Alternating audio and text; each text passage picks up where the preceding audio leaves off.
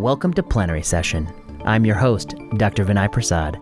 I'm a practicing hematologist oncologist and I'm associate professor of medicine.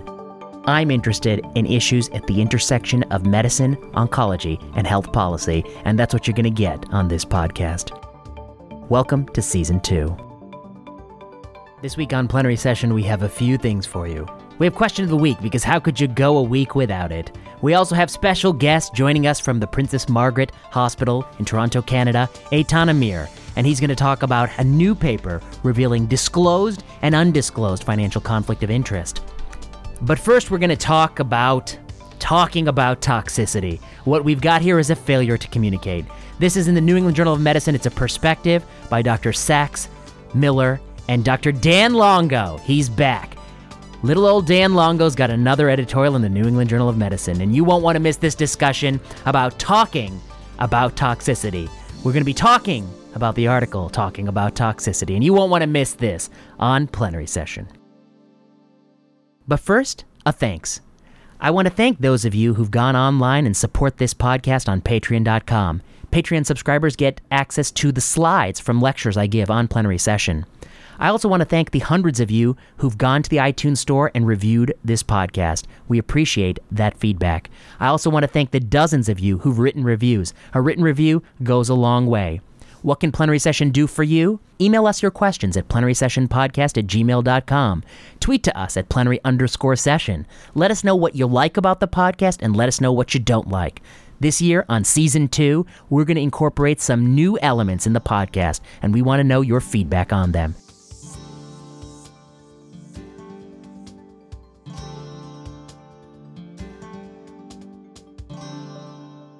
All right, let's jump right in. There was a blistering perspective this week, October 10th, 2019, in the New England Journal of Medicine. It was called Talking About Toxicity. And this made a point that's been made frequently in oncology that when you go to a cancer meeting, you hear words like safe and effective, toxicities are manageable, it was well tolerated, generally well tolerated. These words pervade the feel of oncology. And let's be honest, why are these words used? They're used to downplay toxicity.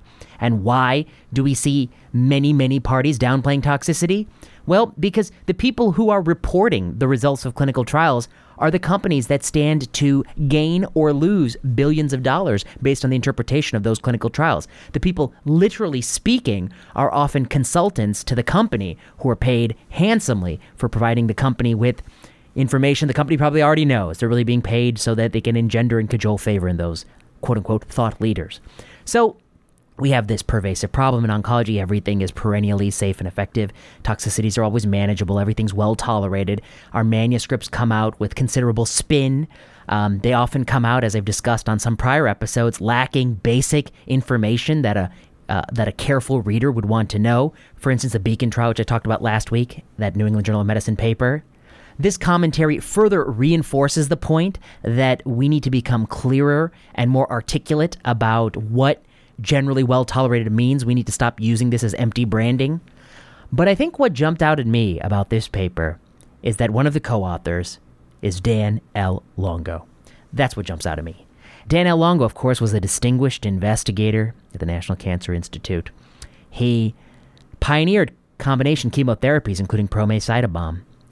And if readers are very interested, they can read the letter to the editor that Dr. Longo wrote in response to the 1993 article by Fisher and colleagues, which showed that CHOP actually did better than ProMACE-CytaBOM, had equivalent efficacy with less toxicity.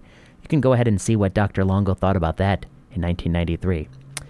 Dr. Longo, of course, then became deputy editor of the New England Journal of Medicine, a position he's held for, I believe, over a decade now. Thus, Dr. Longo is in charge of what articles are chosen in the field of hematology and oncology, the editorials that are written, how those articles are written, and how they go through peer review. So I find it quite interesting that Dr. Longo himself is faulting articles for using misleading or downplaying terminology around toxicity. Interestingly, the authors have selected references that appear, oh, not in the New England Journal of Medicine. Of course not. They appear in the JCO. I feel as if the authors have gone out of their way not to point out the many, many instances where they themselves have permitted this language in their own journal and instead want to pick on poor Steve Cannistra and colleagues at the JCO. Well, so be it. So I guess what I'm dancing around is that this is really a masterful piece of irony.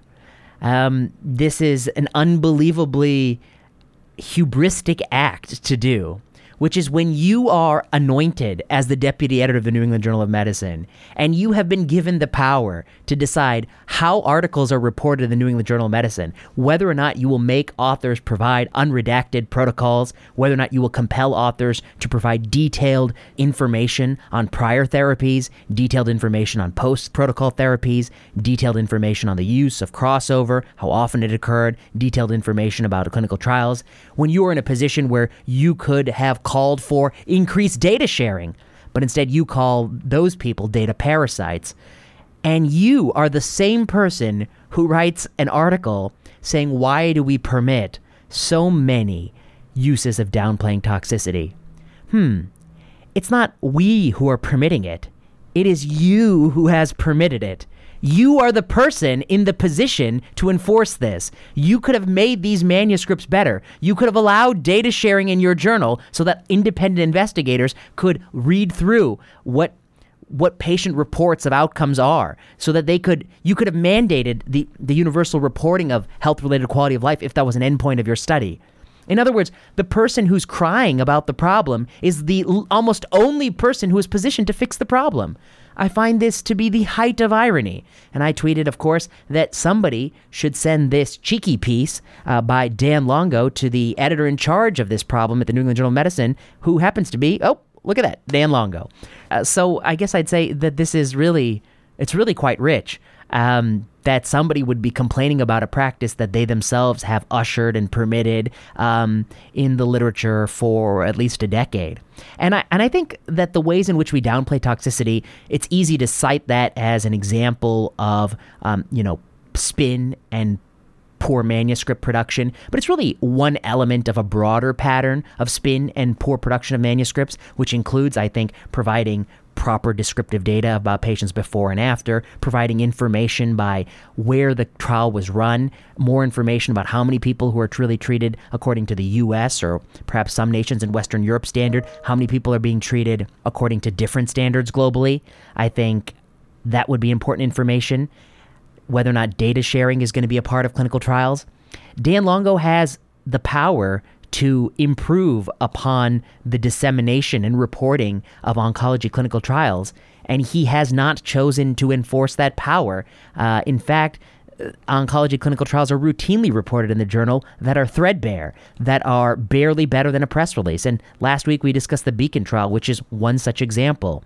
And here he is on a soapbox crying about why these terms are misused. Um, when he himself has permitted the misuse of the terms for a long time. So I guess I would say that hypocrisy or irony are words that Dan Longo should probably consider. Another word he might want to consider is mentorship. If you look through past editorials in the New England Journal of Medicine, go ahead and look at how many were co authored by Dr. Dan Longo. Look at how many were written by junior faculty and look how many are written by esteemed and senior faculty. I, I believe you will conclude, as I have concluded, that Dr. Dan Longo likes seeing his name in print. He likes adding his name as co author of many, many editorials. He also likes empowering people who are already empowered. There are more senior authors than junior authors. Very rarely do you see a junior author writing an editorial in the New England Journal of Medicine. Um, I guess I would say that Dan Longo's the problem here. He's not the solution. And his arrogance to think that he's the one pointing out this problem, which has been pointed out many times before, uh, most recently by Gyawali and colleagues in analysis in the BMJ called "Reporting Harms More Transparently in Trials of Cancer Drugs." I mean, really, it's really astounding to me that Dan Longo thinks he's telling other people something they don't know, and that he thinks that it's a problem that he has not contributed to perhaps more than any other person on the planet. I mean, it really is really his problem that he made. He was the one person who was well positioned to fix this problem, and he has never fixed it. And he allows manuscripts to be published that have lousy reporting um, and tons of spin and are written by medical writers, which he has never curtailed. And now he's complaining that those things occur. So I guess I I don't know what to say. I'm at a loss for words at the level of hypocrisy here. But I think people who are interested in these kinds of putting your foot in your mouth moment, um, would do well to read another article by them about data sharing and using the, the colorful term research parasites. And then I think you should also look back at that letter in 1993 when you had a randomized controlled trial showing CHOP was better than ProMACE-CytaBOM, equal efficacy with more favorable toxicity. Let's see how Dan Longo thought about toxicity back then. Go back and check that letter to the editor, circa 1993. I think you're going to love it. Well, on that positive note, we're going to turn to our interview with Dr. Eitan Amir.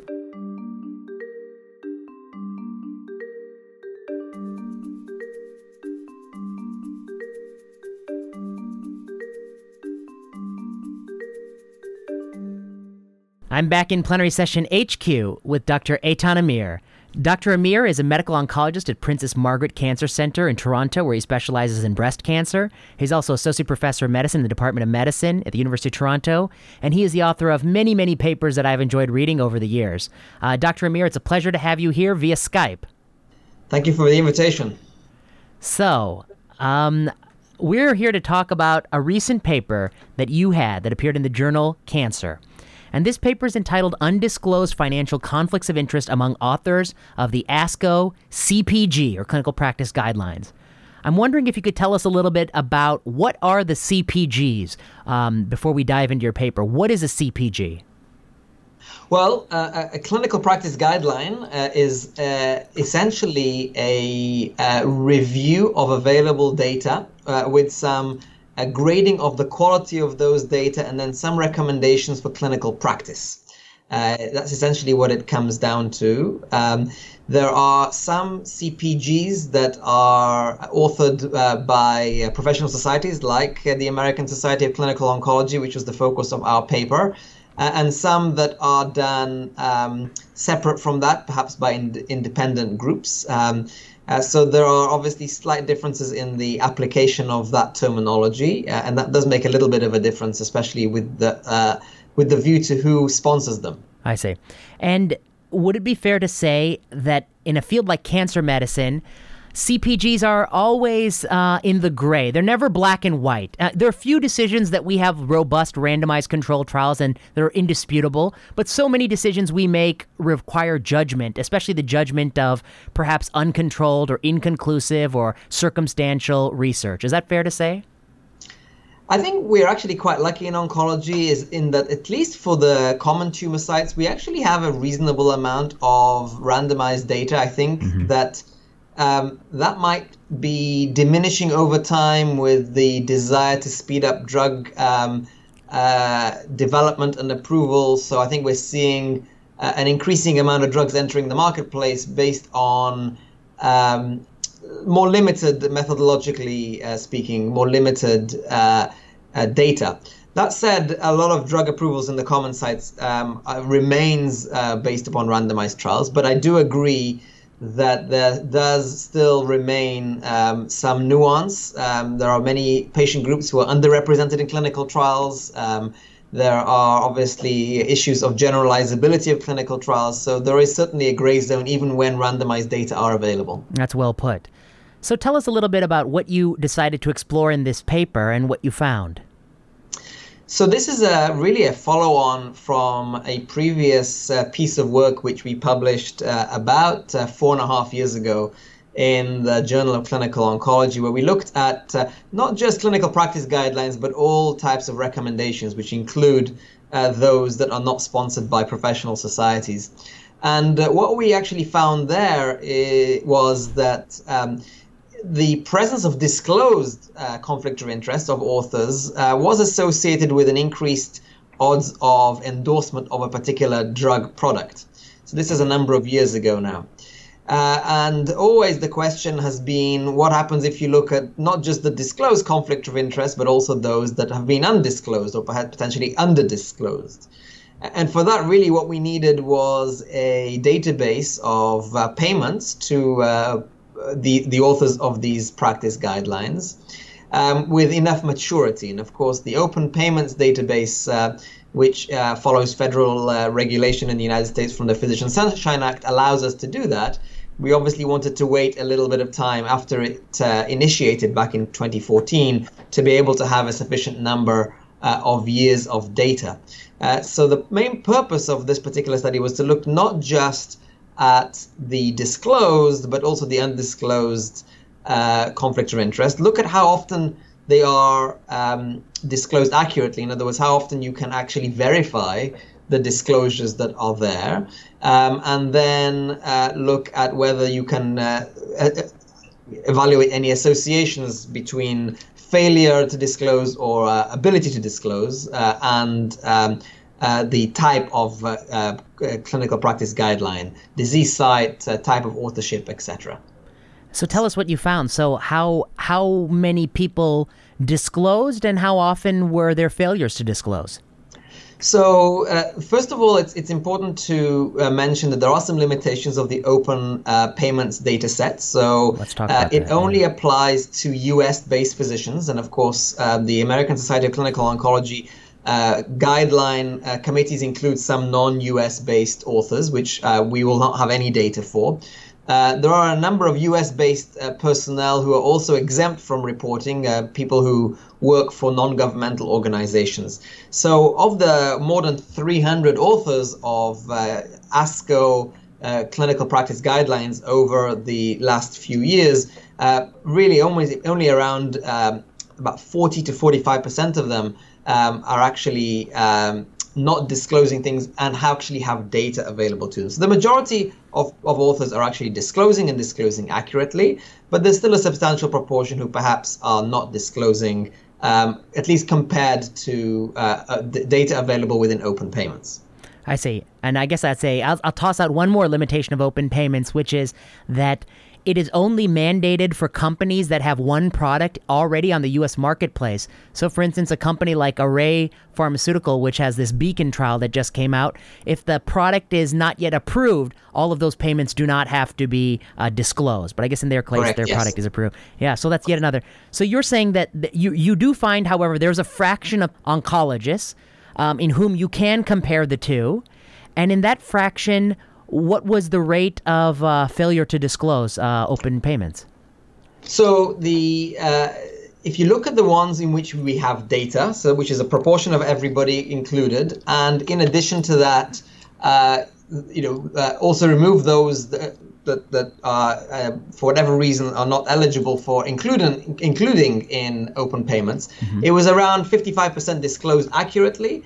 Uh, and others did not disclose accurately. Not disclosing accurately could mean not di- disclosing no conflict of interest and having received payments, or not disclosing certain payments as well. I see.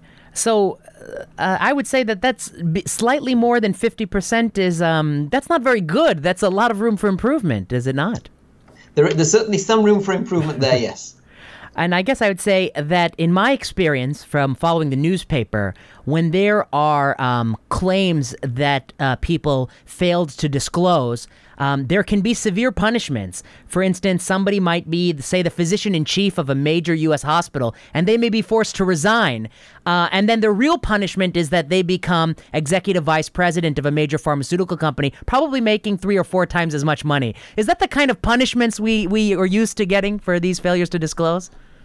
Uh, I, I, know exactly the case that you're referring to. Um, it, it, it's not really for uh, for us as the authors of this particular um, uh, uh, article uh, to decide on what punitive measures should or should not exist. Um, but uh, you know, what, what you know, you, you could argue that working for industry is like a well-paid jail. Uh, yes. and there are certain elements of freedom that you expect in academia that you perhaps may not uh, be able to generate. That's true. But for the right amount of money, I'll spend a night or two in jail. Uh, Yeah. So let me ask you this: um, Give me a sense of uh, of the of the people writing these guidelines. What percent, um, and in whom you can assess, how many of them are conflicted? Is it five percent, ten percent, fifty percent, eighty percent?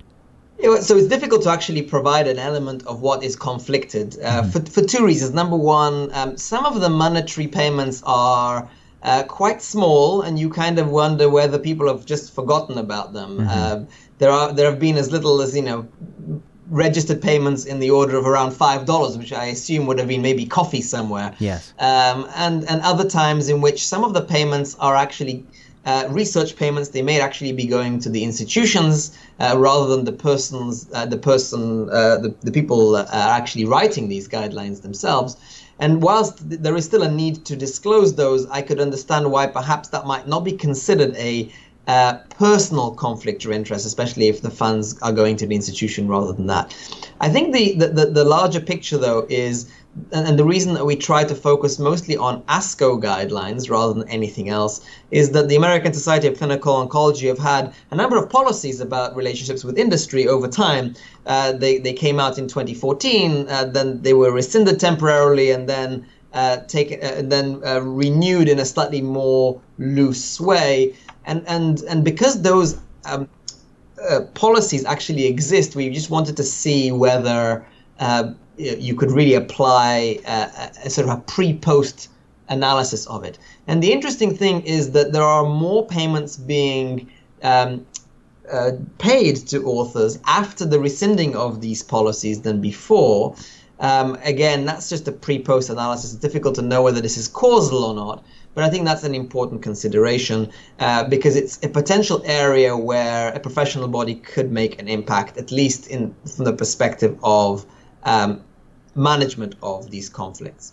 So I think that's one of those things. Now, in terms of how you measure conflict, I, I think that it's uh, I, I'm I struggle really to define what really being conflicted is and how you should define it. That wasn't really the aim of this work. The aim of this work was to look at transparency. So then an individual author can, uh, individual reader can decide what they believe is conflict or not.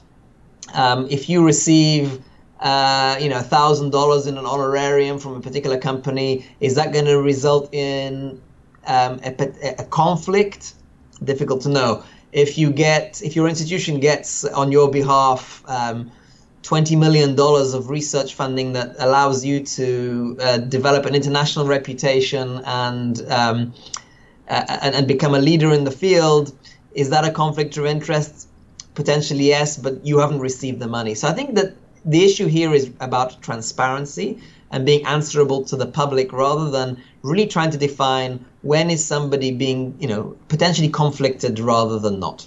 That's that's interesting. I guess I would say I guess one thing I would be curious about is like what fraction of these of the authors of the guidelines have neither any research payment nor any personal payment. You know, the truly they've not received any payment at all. Is it you know sizable or is it very small? It's it's reasonably small. It's not it's it's it's it's not zero. It's in the sort of fifteen to twenty percent range. Okay, I see. So uh, yeah, I see. So that that's that's that's good to know.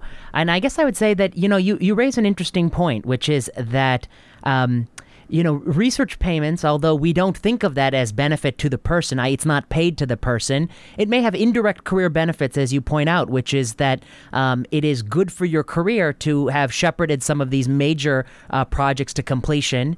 Many of these projects can earmark, say, you know, 3% or 5% of the total budget of the investigator's salary can be per trial. So an investigator can piece together their salary by having it go through the university, but then pass to them, which will free them from, you know, clinical duties or administrative duties. But it's an interesting question, and I think you're right in the sense that, for the purpose of your paper, uh, you know, you're not in the business of adjudicating what is a meaningful conflict or not, but just simply are these relationships being reported honestly and accurately? And what you're finding is that there is a high rate of inaccuracy, whether that's deliberate or uh, not deliberate. That's also beyond your purview, uh, but it is higher than one might assume, um, and and it does kind of put into light, I think, the the the stories in the New York Times last year which I think were egregious because the magnitude of payment was very, very high. And mm-hmm. the number of payments was very high. And the number of publications in which, you know, where, where there was no disclosures and there was many payments uh, was so high that it seemed beyond what a reasonable person could forget about. Um, so it's sort yeah. of an egregious example. But you're saying that to some degree this is happening quite often um, in, the, in this space. So um, I guess I would say does this kind of work earn you friends in, in your work as an oncology researcher? Uh, I, I, I, don't think so. Is the is the simple answer. Uh, I don't think these things are, are, are ever that popular. Although I think it's important to know. I think I think from the very beginning we aim not to uh, pick on individuals uh, and really look at the system as a whole. Uh, and and really the criticisms that we have here are on um, the professional societies and the journal editors that process them. Um, because it, it, I, I think the point you made earlier on is that you know is it intentional or is it not? Well, you know, I can tell you that I've personally been involved in certain papers where if I would have been asked, what are your conflict of interest, I would have given a list, but nobody ever asks me, and then the paper comes out with it saying there's no conflict of interest. Um, in that somebody else has made an assessment on my behalf that I don't have a conflict of interest. Now that I think I'm I'm just uh, you know shocked that we don't really have a electronic way of dealing with this. Some journals obviously require each individual author to sign that form and to submit it either electronically or by email. Uh, and I'm surprised that that doesn't go beyond. And, and really having a corresponding author answer on behalf of everybody else is perhaps something that we need to move away from. Hmm. In oncology, for instance, we have many, many people receiving consultancy payments for participating in ad boards. Um, and it is it is much higher than other fields when you look at radiation oncology or surgical oncology. When you look at even uh, nephrology or infectious disease, it's much much higher. And I guess the question is about the nature of the transaction. Um, is this a transaction that is really being performed because companies which often have former academics in leadership positions. For instance, uh, people who were uh, the chairperson of the department, say at Gustave Roussy, or the physician in chief at, say, Sloan Kettering. You know, they are the senior pre- uh, senior positions in these companies. Some of these people have tremendous disease specific expertise. They ran a clinic in that disease type and they ran many, many clinical trials. And they're very smart and they've written many review articles. So I think it's, it, so I, I go into this thinking that companies have many smart people who know a lot about clinical trials. And yet, in certain fields, they're soliciting so much more advice than in other fields. That just happens to be the fields where there are many, many costly drugs coming to market, often based on disputable or at least nuanced evidence. And so I guess I wonder my question is is the transaction here really a transaction of the companies needing the advice of often even junior people um, in a field to give them advice on a trial that's being run by people who are very senior with a lot of experience? Uh, or is the transaction really, we'll give you a little bit of money and we'll ask you for your advice? And, and that combination psychologically makes us very close. Because I'm I'm I'm asking you for your input and I'm giving you a little money saying thank you for your input. And it doesn't matter if your input is useful or useless or something I already know. It really creates a sense of loyalty in you. It's a nice psychological double whammy. Um, so I'm wondering how do you think of these transactions? What is the purpose of this so I, am happy to answer the question, although this is now uh, substantially beyond the yes. the actual paper that we are doing. But, yes. but, but I think it's a very interesting question. I'm very happy to answer it. I mean, I think certainly my experience of advisory boards is that um, uh, often they're not really about advice, and they're usually marketing tools. Yeah. Um, and, and really, uh, what you're doing there is being able to sit some people around and uh, feed them marketing material, uh, not necessarily ask them for advice. Um, so that's really uh, part of it. Um, my view is uh, similar to yours. There's a lot of very, very talented people in industry, uh, not just clinicians, but also people with training in behavioral science and many other issues that will tell you that you know there's no there's no reason to spend this money if it doesn't really help. So it must help in some way or other, mm-hmm. and that could be this issue of trust that um, that you're talking about, or at least um, being able to identify with a particular company rather than another, and that may result in the way that you speak. You might speak more favorably about a particular product or about a particular company than another. Um, or it could even lead to a different interpretation of uh, uh, uh, you know clinical data and prescribing that might be slightly different at, at, at, the, at the point of care. So I think there are pro- this is probably a multitude of potentially beneficial outcomes for industry. I can't imagine that they would spend the amount of money that they spend unless there was clear evidence that it's helpful. Um, and I and I'm sure these these data exist. That's well put.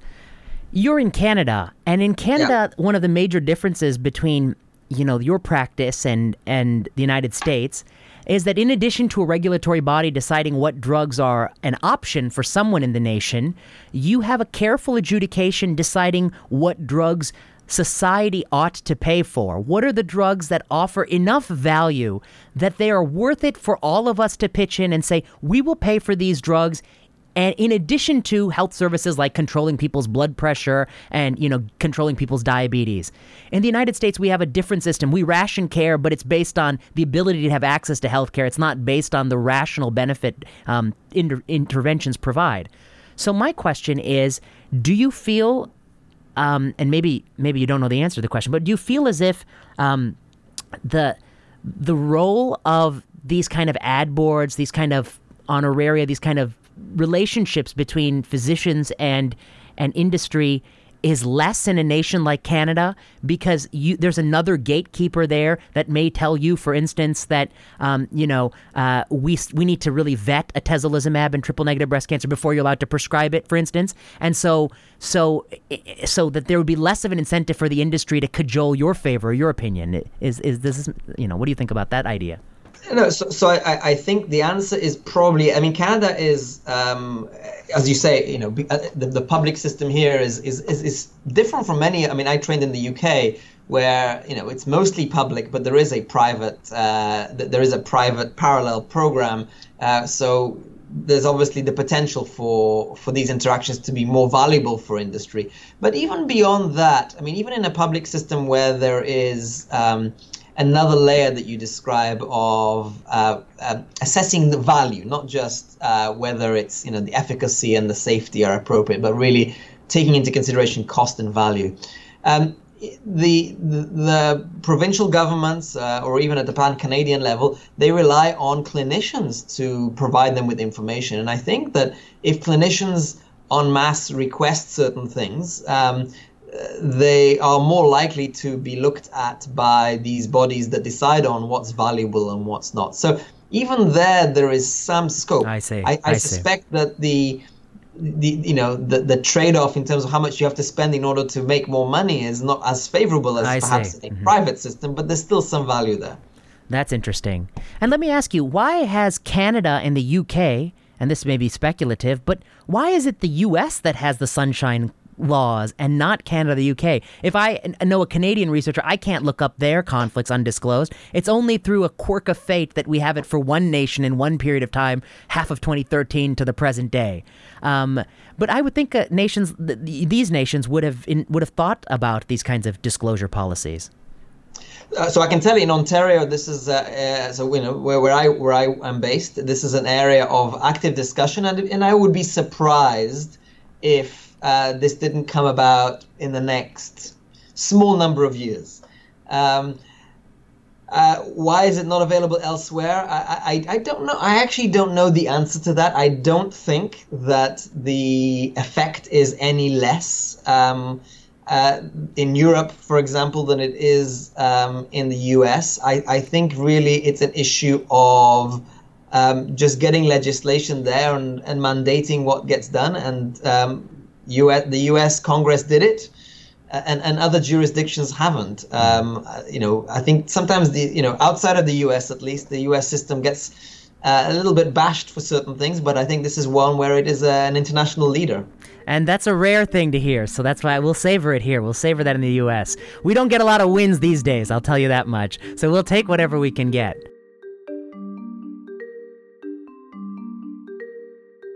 And we'll be back with more of the interview, but first, let's take a break for a question of the week.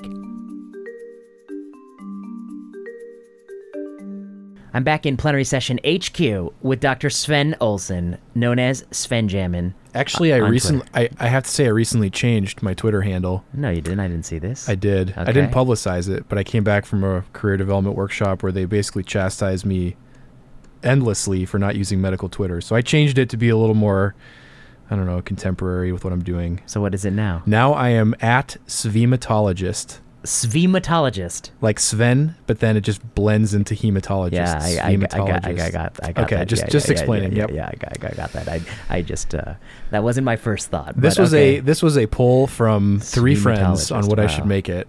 So wow. So you're gonna get new friends now? Is that? Yep.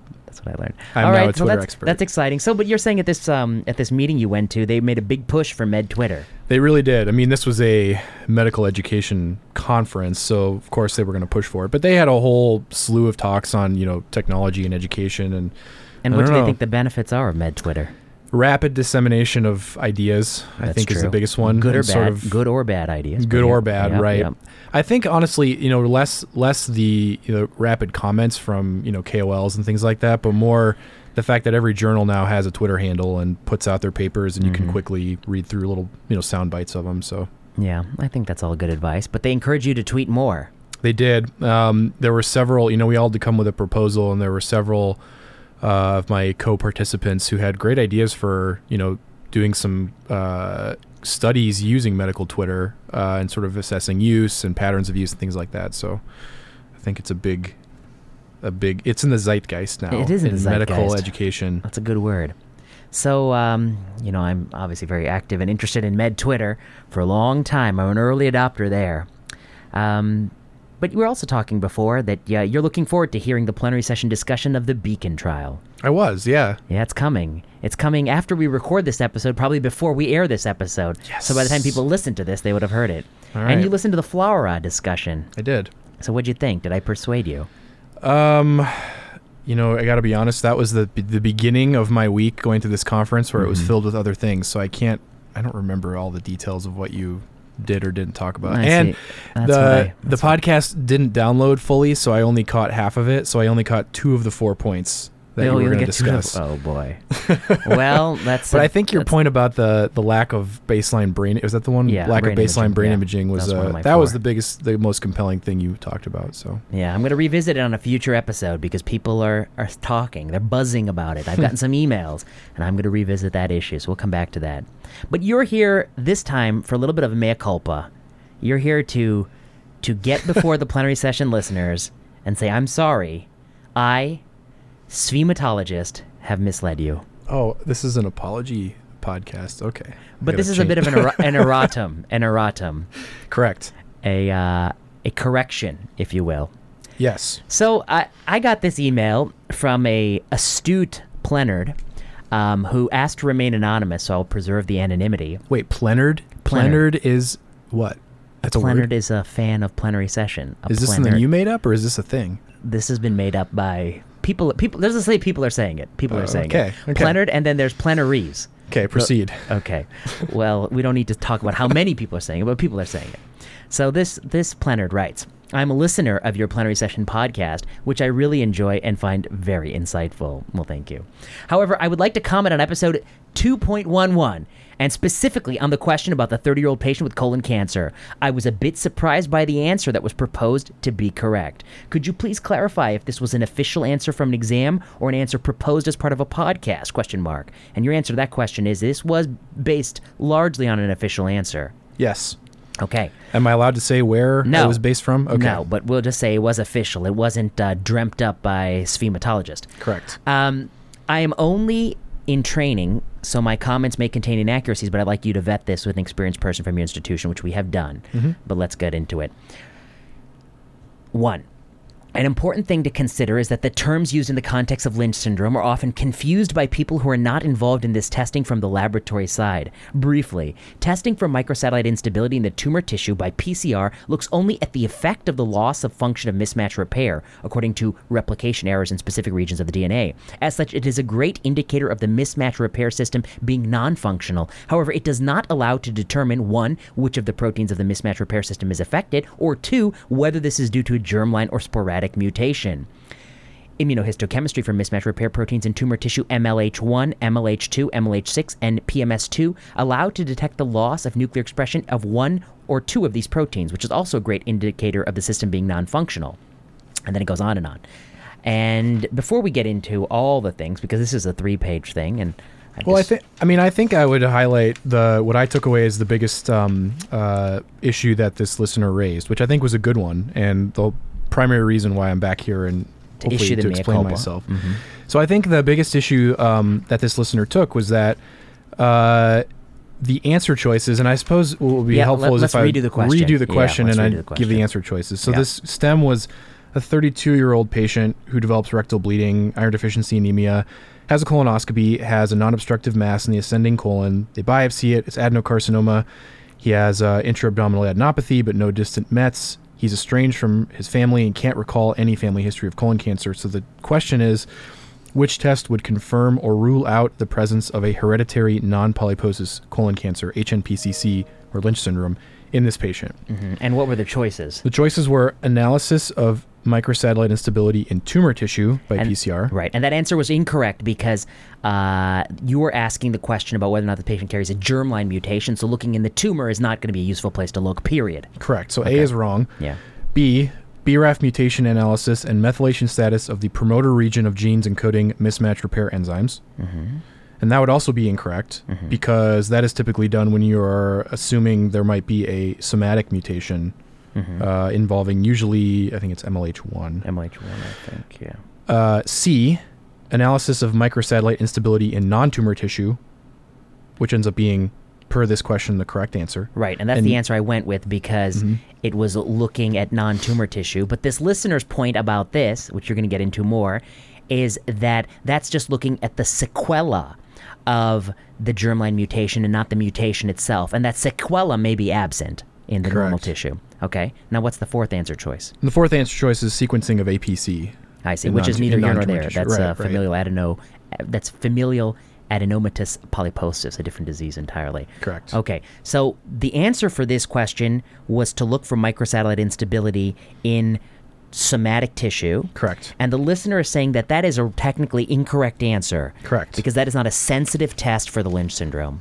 And uh, this is true. You know, Yeah. I've I now dove back into what, what guidelines I could find and what data I could find on MSI being performed in peripheral non-tumor tissue. Yeah. Uh, and I've spoken about it with one of our pathologists here, and Yeah. they confirm that this is this is correct. Actually, that this listener is correct, and the answer uh, per this stem was wrong.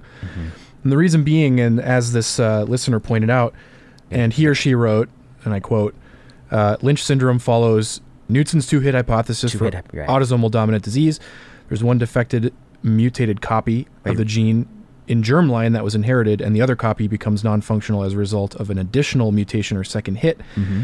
This means that in most of the patient's benign cells, one functional copy of the gene is still present, Mm-hmm. from which functional protein can usually still be expressed, and therefore both IHC and MSI would likely be normal in testing non tumor tissue. Mm-hmm. Now, I- tried to find if there's actually any data for the sensitivity of MSI Yes. in peripheral Yes. or non tumor tissue Yes. and it seems to be very low and and actually it can't detect anything under 30% which is what we usually consider to be msi low Well, I see. is what i could find um, interestingly there have been attempts to try to do this on non-tumor tissue msi testing that is and what they tend to do is uh, peripheral blood leukocytes and there's been some recent data published um, by someone out of MD Anderson I think it's Mary Coolbaugh Murphy, and she uh, has done some pooled. It's called small pooled PCR, where they do some studies on peripheral blood leukocytes, and the details I'm not totally certain of, but increases the sensitivity of doing that on non-tumor tissue (MSI), but still not really clinically useful. It's just sort of uh, interesting thought process. Mhm. The bottom line is that you know looking at the true guidelines for Lynch syndrome testing, and this comes from the 2014 Guidelines on Genetic Evaluation and Management of Lynch Syndrome, a consensus statement by the U.S. Multi Society Task Force on Colorectal Cancer. This was in the American Journal of Gastroenterology. And this lays out pretty clearly, and you know, the the sequence of testing. And as we discussed in our prior episode, you know, if you get MSI high in tumor tissue or IHC that's missing a mismatch repair expression on tumor tissue, you're meant to go directly to germline sequencing, not MSI testing of non-tumor tissue. Right. They don't even, in fact, have any discussion on using MSI or IHC on non-tumor tissue, which kind of leads me to believe that's just not, not a at thing. all a thing you do. And and the and uh, let me quote again from the astute Plenard. Quote, if the answer read, quote, sequencing of mismatch repair genes in non-tumor tissue, and that's all in capitals, uh, in germline DNA, end quote, then that would definitely allow to confirm Lynch syndrome if mutation was found, and is actually the gold standard. So what you're saying is the recommendation is if you detect MSI high in tumor tissue, the next step to confirm uh, or exclude the diagnosis of Lynch syndrome is sequencing of mismatch repair genes in somatic tissue. Correct. Uh, well, usually what you do, so based on their guidelines, Yeah. you do MSI Yeah. or IHC on Yes, tumor tissue. on tumor if you tissue. Mm-hmm. do MSI high, you usually end up doing IHC, and then it gives you the protein expression. Okay. And based on that, then you know if it's MLH1, you're suspicious more of a somatic. You do the BRAF and promoter hypermethylation analysis. If it's any other uh, deficiency in an MMR protein, then you go down the directly to germline sequencing. I don't want this listener to write in again because I think the listener pointed out this problem. Quote, it is true, this is from the listener, it is true that MLH1 loss is most often seen in sporadic cancers, but this correlation is not perfect, so one should never rule out Lynch just because there is loss of MLH1 before doing additional tests. And that's the BRAF or promoter methylation point. Correct. Right, okay. So what have we learned here, Sven Olsen? Um, we have the- yeah. we have learned that a question written in, with good intentions by Mm-hmm. a large society should not be taken as gospel. Right? Um, I have learned that MSI is really only to be used on tumor tissue. I see. That is it. Yeah, I agree. I've learned that too, clearly. Um, and we've also learned that the detection of MSI on tumor tissue sets off a cascade of further testing, which keeps in mind uh, the possibility that this was seen an underlying Lynch syndrome, mm-hmm. but also keeps in mind the possibility that this was a s- somatic, sporadic mutation event. Correct. Okay, and the ways to separate it is one, tell us the pathway again. So one, you find eh, you document MSI high in the tumor. Mm-hmm. Then you look to see which of the proteins, the mismatch repair proteins, is non-functional. Correct. And I should point out again that there's no stipulation that you have to do MSI as the first test. You can do IHC as well. I see. Um, and we talked about that a little bit in the last episode where we talked about it. But if you do MSI and it's high, then you do IHC, is what this pathway will tell you. Based on the IHC and the pattern of expression, that leads you then towards potentially more likely a somatic or sporadic case, which is usually most often associated with MLH1. But wait, wha- how does the IHC tell you tell you that? It will tell you the expression of the different proteins. I see, so if, okay. if So if it's- predominantly it's MLH1 MLH1, is right, missing gotcha. or is underexpressed, then you would consider looking for somatic mutations. And you do that by BRAF testing, which is often uh, mutations are associated, not causative, but associated with more sporadic cases. Um, and promoter, MLH1 promoter hypermethylation, you look for those two things. And, if, you find those two things, you stop and you conclude it as a somatic mutation. If you find that you have um, promoter hypermethylation, then it's less likely to be a, a true Lynch syndrome, Right. and it's just a sporadic syndrome. Correct. And if you find BRAF mutation, it's also again less likely to be a Lynch syndrome. It's sporadic. And there's different branch points. This gets much more, you know, branches off to different areas based on the, those two results. So I don't want to get into too much of the weeds there. Okay. If you have underexpression or lack of expression of any of the other MMR proteins, MSH2, MSH6, PMS2, then you consider more down the line again of true germline Lynch syndrome, in which case you would do germline sequencing of non tumor tissue. Got it. Okay. Lem- sequencing, not MSI or IHC. Okay. So let me say this back to you one more time. I want to get this perfectly right. We One- can call up the we can call up the flow chart actually. Let's do that. Let's look up this paper. Look up the guidelines on genetic evaluation and management of Lynch syndrome. Okay. We have a. Let, let's start with the basics. You have a patient in front of you, and they had colon cancer resected on specimen, and that gets sent to the laboratory. And the first thing the laboratory does is perform MSI testing, looking for microsatellite instability, which is the downstream sequela of a dysfunctional mismatch repair protein system. And let's be clear, this is not should not necessarily be done universally. MSI testing, right? it should be done in people of a certain age. Correct. And a certain family history and other criteria. Okay. You wanted to go through those criteria? Not really. Okay. we did that last time. okay. So so you go through MSI testing, and if it is normal, then there is no further testing needed. Correct.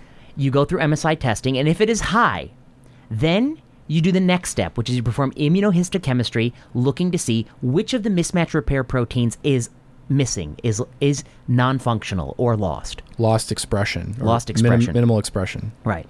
And if that is MLH1, and here it's saying and PMS2, then you perform BRAF testing and promoter hypermethylation testing.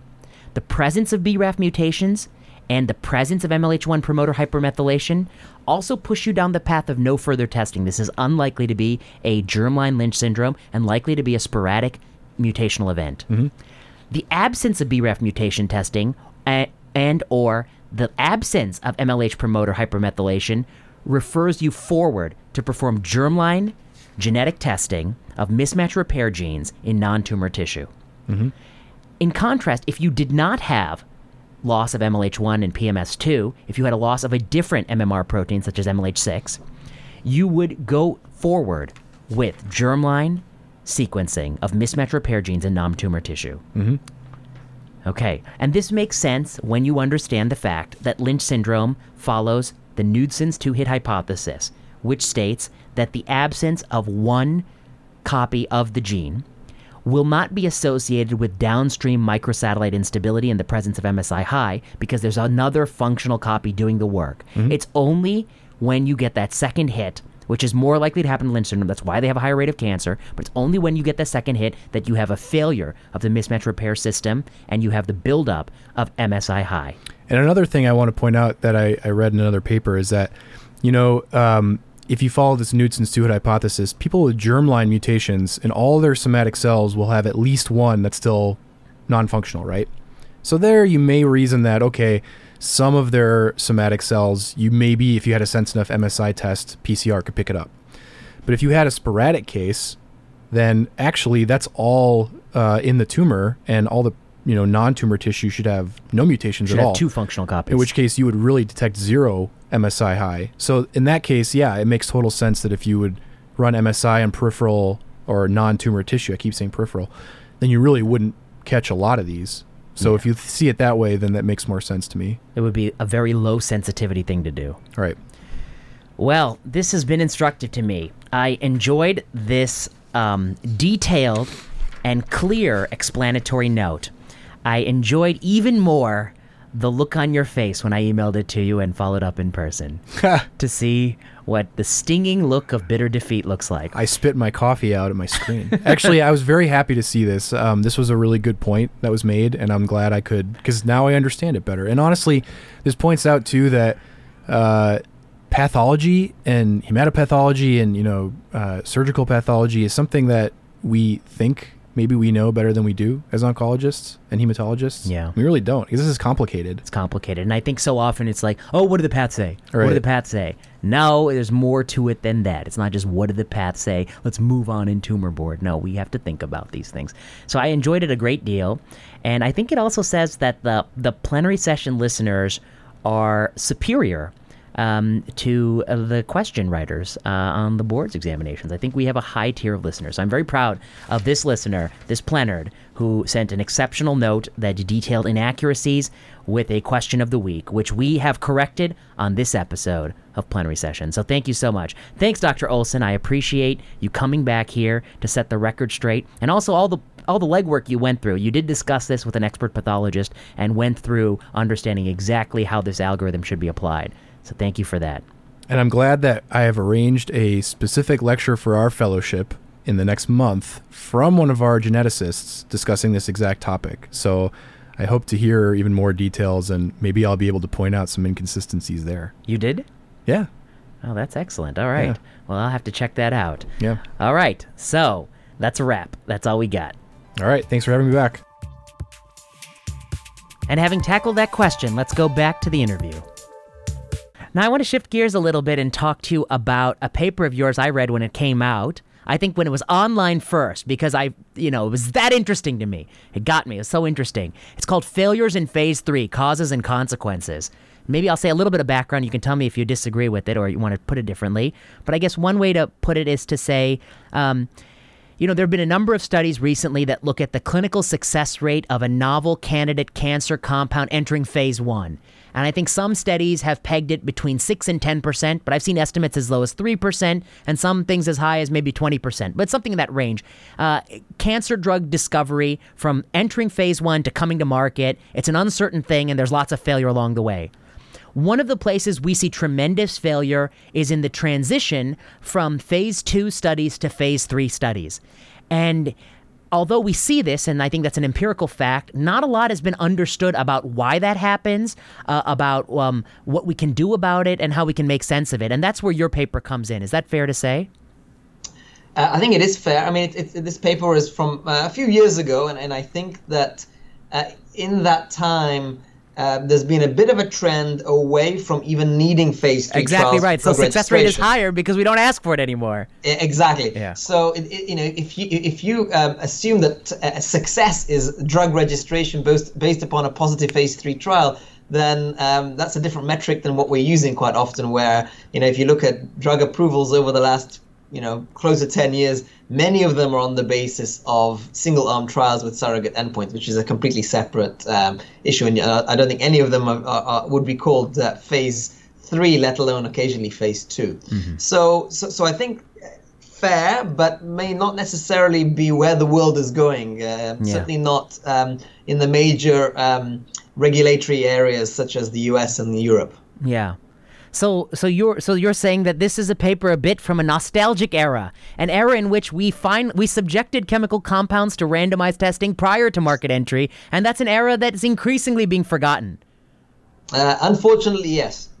Now, tell me why you say unfortunately. I think there are some people, and I share your view, of course, that's what I want to hear you say, but there's some people who believe that um, randomization is not needed when you see um, measures of tumor shrinkage uh, that look good compared to your gut feeling of what tumor shrinkage should be in your clinic and, and that sort of thing. But why do you feel like there is a value for randomization even for active agents? Uh, well, so so I agree with you. There have been certainly a number of drugs that have shown highly, highly dramatic uh, outcomes um, and led to drug registration even on the basis of phase one trials you know, second uh, or third generation ALK inhibitors in lung cancer being an example. Um, so you, you do occasionally see that. And then the, the, the, the argument always, is it even ethical to randomize against anything other than this uh, particular agent. And, and, and I agree with that. But the problem that we have is that then you have a number of drugs entering the market that have been studied in, in sometimes you know between 100 and 200 patients in total uh, at least disease specific patients. I'm not talking about the trials that may have been done in, in healthy volunteers. Um, and uh, you really have an insufficient degree of knowledge or confidence in safety and tolerability with these things sometimes. And when the outcomes are not quite as dramatic you have to question at what point is that benefit worth the risks. Mm. I'm not suggesting that you know this is the case in all of these situations where you see dramatic benefit, but you know there are plenty of drugs that have been labeled breakthrough therapy that have subsequently been approved through uh, priority review and accelerated approval mechanisms. Um, that if you apply validated measures of value to them, whether that will be the ASCO value framework or ESMO minimal clinical significant benefit.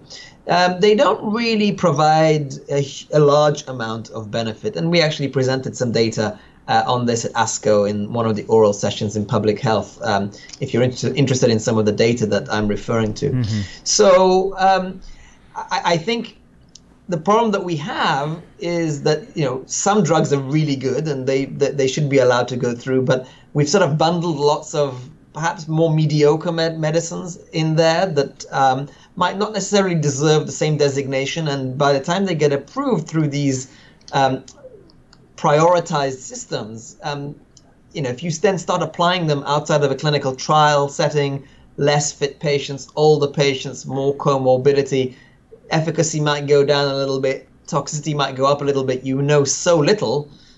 You have to ask the question about whether that's a safe strategy or not. Yeah, I think that's well put. I think there's some pioneering work that came out of Princess Margaret now more than a decade ago that looked at response rate in early phase trials and compared it to late later phase trials. And we know there's some regression to the mean. Response rates are going to go down even in the carefully selected cohort of a phase three, let alone the transition to real world where patients are older with comorbidities and the efficacy is likely to shrink and the toxicity is likely to enlarge. And at some point, we may find ourselves in this situation where we really start to ru- wonder if there's a net benefit as we're using the therapy.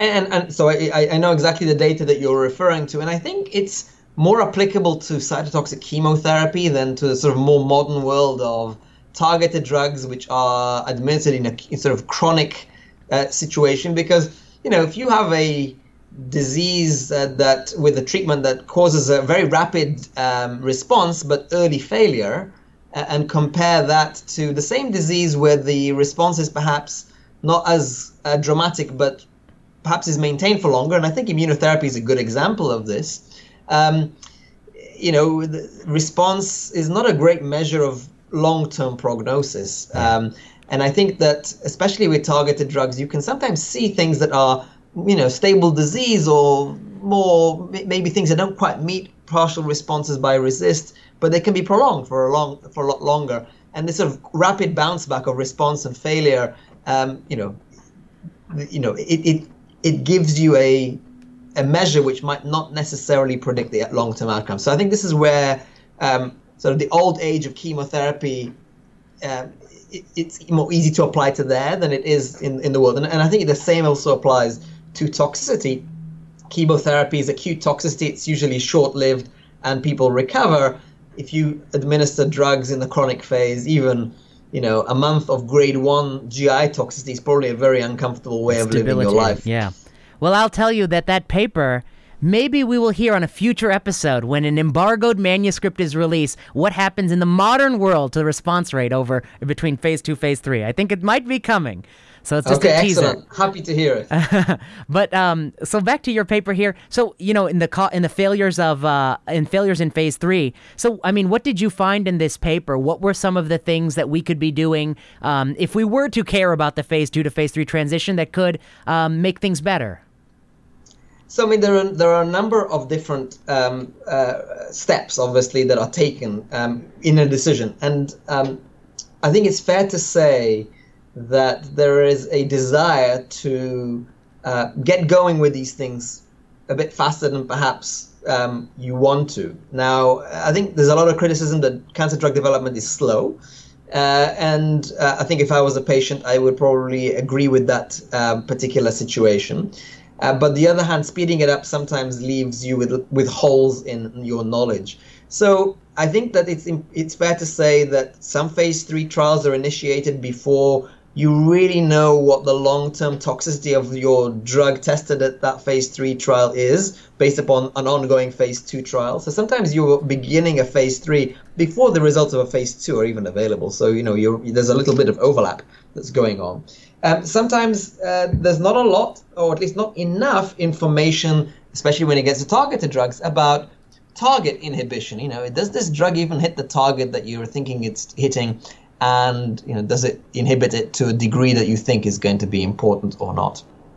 Um, and then there are other elements which are more methodological that obviously um, relate to you know what is um, realistic um, effect size versus um, one that you um, think might be useful to observe. Um, mm-hmm. And quite often, what you see is uh, early phase clinical trials might show a relatively modest effect, yet a phase three trial is powered to show a larger effect. And of course, there's no reason to believe that will occur. If anything, as you mentioned earlier on, there may be a bit of regression yeah. towards a null effect as things go mm-hmm. from phase one to phase two to phase three. Say if you see a hazard ratio of, you know, 0.75 to 0.8 in a phase two trial and a phase three trial that's powered to see a hazard ratio of 0.67, which is not uncommon. Mm-hmm you know that's not necessarily yeah. going to uh, result in a positive trial. So so th- this comes from a multitude of different directions. Some of them methodological, some of them issue of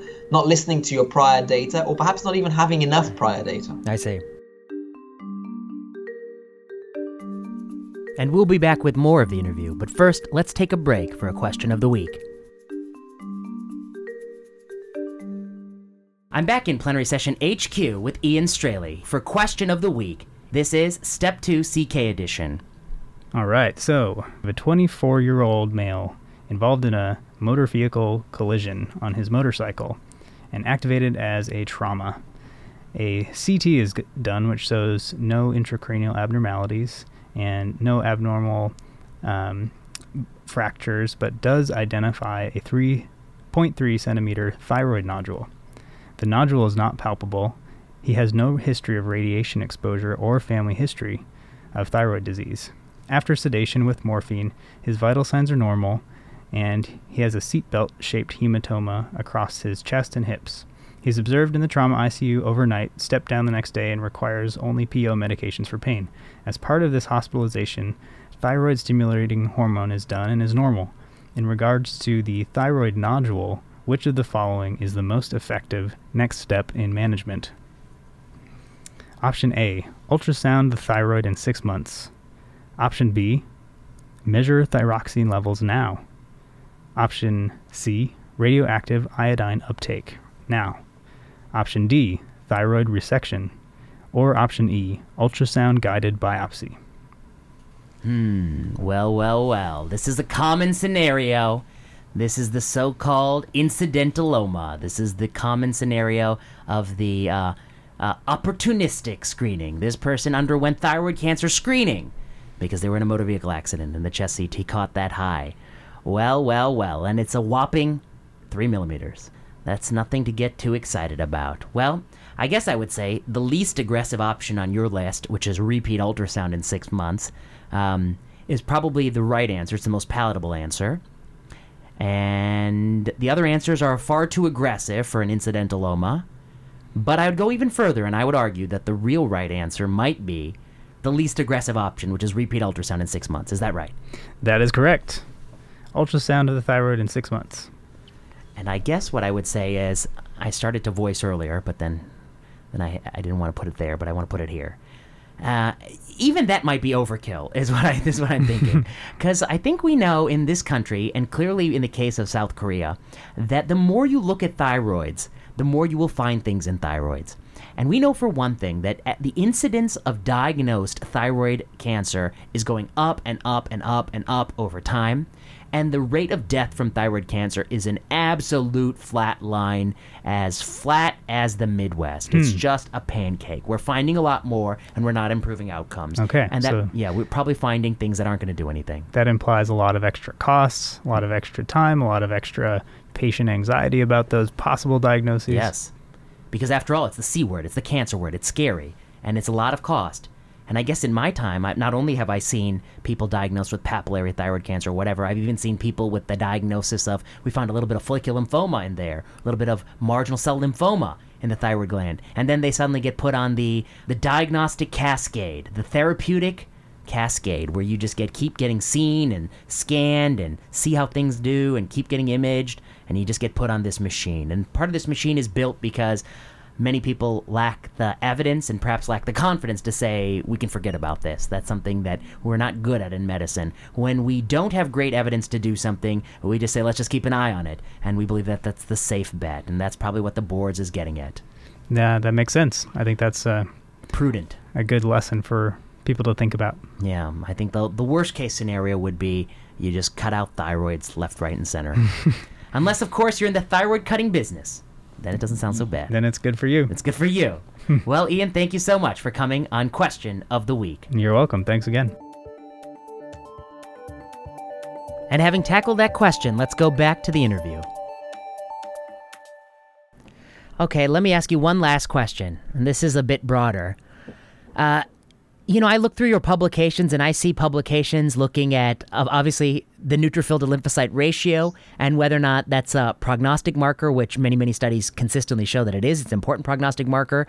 Um, I see studies about um, how we can deploy better care um, in in high income countries. I see questions on how can we improve the translation, uh, transition of drugs in different stages of drug development. You're looking at conflict of interest. You're doing meta analyses. You're doing outcomes research. You're looking at new drugs. You're looking at biosimilars. And I guess my question is, what what is motivating you to ask all these questions? Where where does this come from? You know, your your the research you find interesting is very broad. It's broader than a lot of people. I mean, you look at a lot of people's publications and you'll see, you know, clinical trial breast cancer, clinical trial breast cancer, clinical trial breast cancer. That's not enough for you. You want to ask all these questions. What motivates you and why are you doing this? And where does that come from and how can re- how can listeners become a critical thinker like this?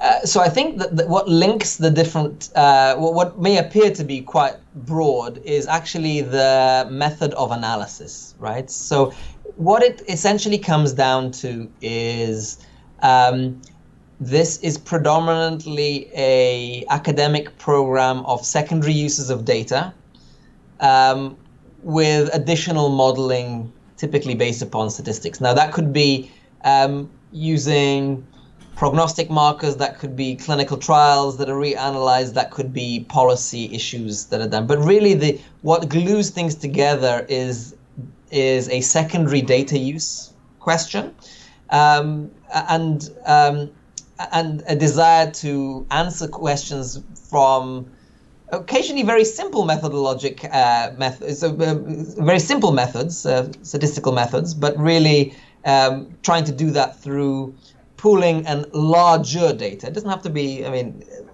big data are defined lots of different way. I don't think that everything that I do is big data, but a lot of it is using a uh, a basis of more than a single clinical trial is the answer. Yeah. So I guess you're saying that, uh, as the New England Journal of Medicine would call you, a data parasite. You're a data parasite. You do secondary data, but I don't mean to use it pejoratively because I'm a data parasite too, and I think it should be a, a badge of honor. But I will yeah. go further and push you on this a little bit because there are other people who do secondary data analysis, but they do cookie cutter projects. It's always the same outcomes for, you know, outcomes of this, meta analysis of this, this, this. Your projects aren't cookie cutter. They're different clinical questions. They're they're they're very different questions, and they have unique um, theses and unique things you're teasing out.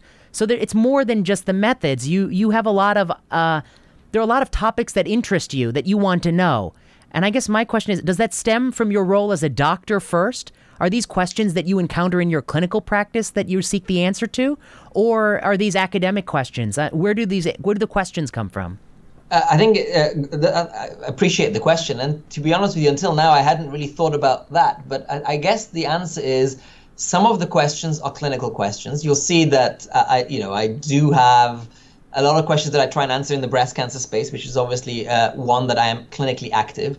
Um, one of my roles is um, uh, I do have an administrative role through our provincial cancer care program, where I'm in charge of systemic therapy for the, the region of Toronto. So um, some of the more policy-based questions. Um, uh, you mentioned biosimilars as one, and uh, and maybe conflict of interest, but the whole issue of of health policy, drug approvals, um, I think comes uh, uh to some extent from from there, and especially the question of uh, how to define value. Uh, and I, when I mean value, I mean value to society rather than to an individual patient. I think it's a bit more tricky to define value for an individual patient.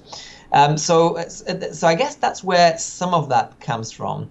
Um, you know, you wear different hats and you come up with different questions and you try and answer them in sort of a, an even way that you do that you try and answer all other questions. I think that's well put. I guess I would say I want to I want to praise you again because I think there are lots of people who work in academia, but not all of them are academics. But you are an academic, and I, by that I mean that you're somebody who I think take seriously the idea that you're in a position where you can push knowledge in different directions, be that in how we deliver care, in how we think about prognosis in the clinic, how we think about the harms of therapies. Um, you're in this unique role, and, and I think you, you, you see that, and that comes across in your work.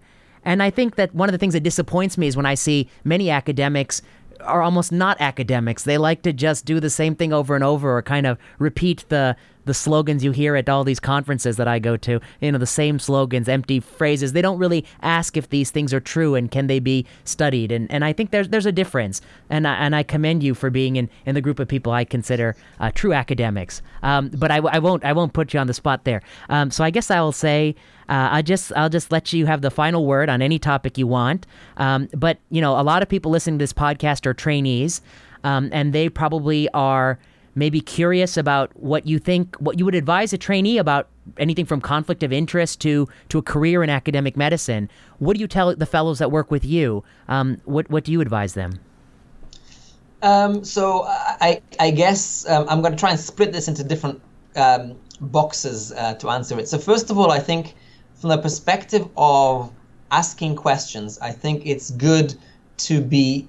I'm not. I, I was going to use the word cynical, but I don't think cynical is right. Skeptical um, there are pros and cons to pretty much every decision that is made clinically and also when you design a clinical trial.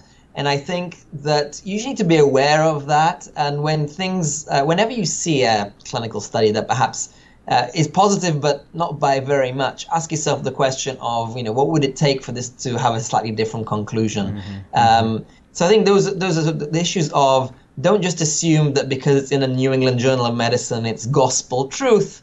Um, the, there's lots of reasons why you know this might not really end up in the way that you think it's going to end up. So that's the first thing. The second thing about academia or being an academic is um, I, I, think it's actually quite a, a difficult life. You, you, you, have to serve multiple masters. Um, and if you don't really enjoy it, um, then it might not be really for you. And I think you have to ask yourself the question: Is it are, you the kind of person that is just happy to, you know, run clinical trials and where really most of the intellectual property is somebody else's, but you are engaged in rather than a creator of some of that work, um, or whether you actually want to be part of the uh, production of the data rather than just the consumption or the the assistance in the production of the data. And, and I think that a lot of trainees may not necessarily know the answer to that. Um, uh, and it's worth taking a, you know, a second and, and asking the question because, you know, you have to spend your evenings, weekends occasionally, you know, writing grants and writing papers. And, you know, I look at some of my colleagues who uh, perhaps are uh, quote less academic quote and you know they have a you know they have time to spend on leisure and other activities mm-hmm. so yeah. um, that's another piece of advice that i would say and then um, the last one i would say is that you be very wary of burnout and and figure out your way of managing it and for me part of that is having that balance between clinical and non-clinical um, uh, work that I do. So, you know, I, for me, that actually prevents burnout, but I think it, that, that will be very different for each individual. Dr. Amir, thank you so much for coming on the podcast and taking us through your thoughts. This was a fascinating study that came out this summer in the journal Cancer, and listeners can take a look at that paper. So thank you so much. Okay, thank you for the invitation and thanks for uh, discussion. You've been listening to Season 2 of Plenary Session. I've been your host, Dr. Vinay Prasad plenary session was produced by Kiana Klossner, music by Ian Straley and Audrey Tran. Review this podcast at the iTunes Store. Supporters of this podcast can back us on Patreon. Patreon allows you to support artists you like, and Patreon backers will get access to all of the slides discussed on plenary session. Got questions for the show? Tweet to us at plenary underscore session or email us at plenarysessionpodcast at gmail.com. We love fielding listener questions. Thanks for listening.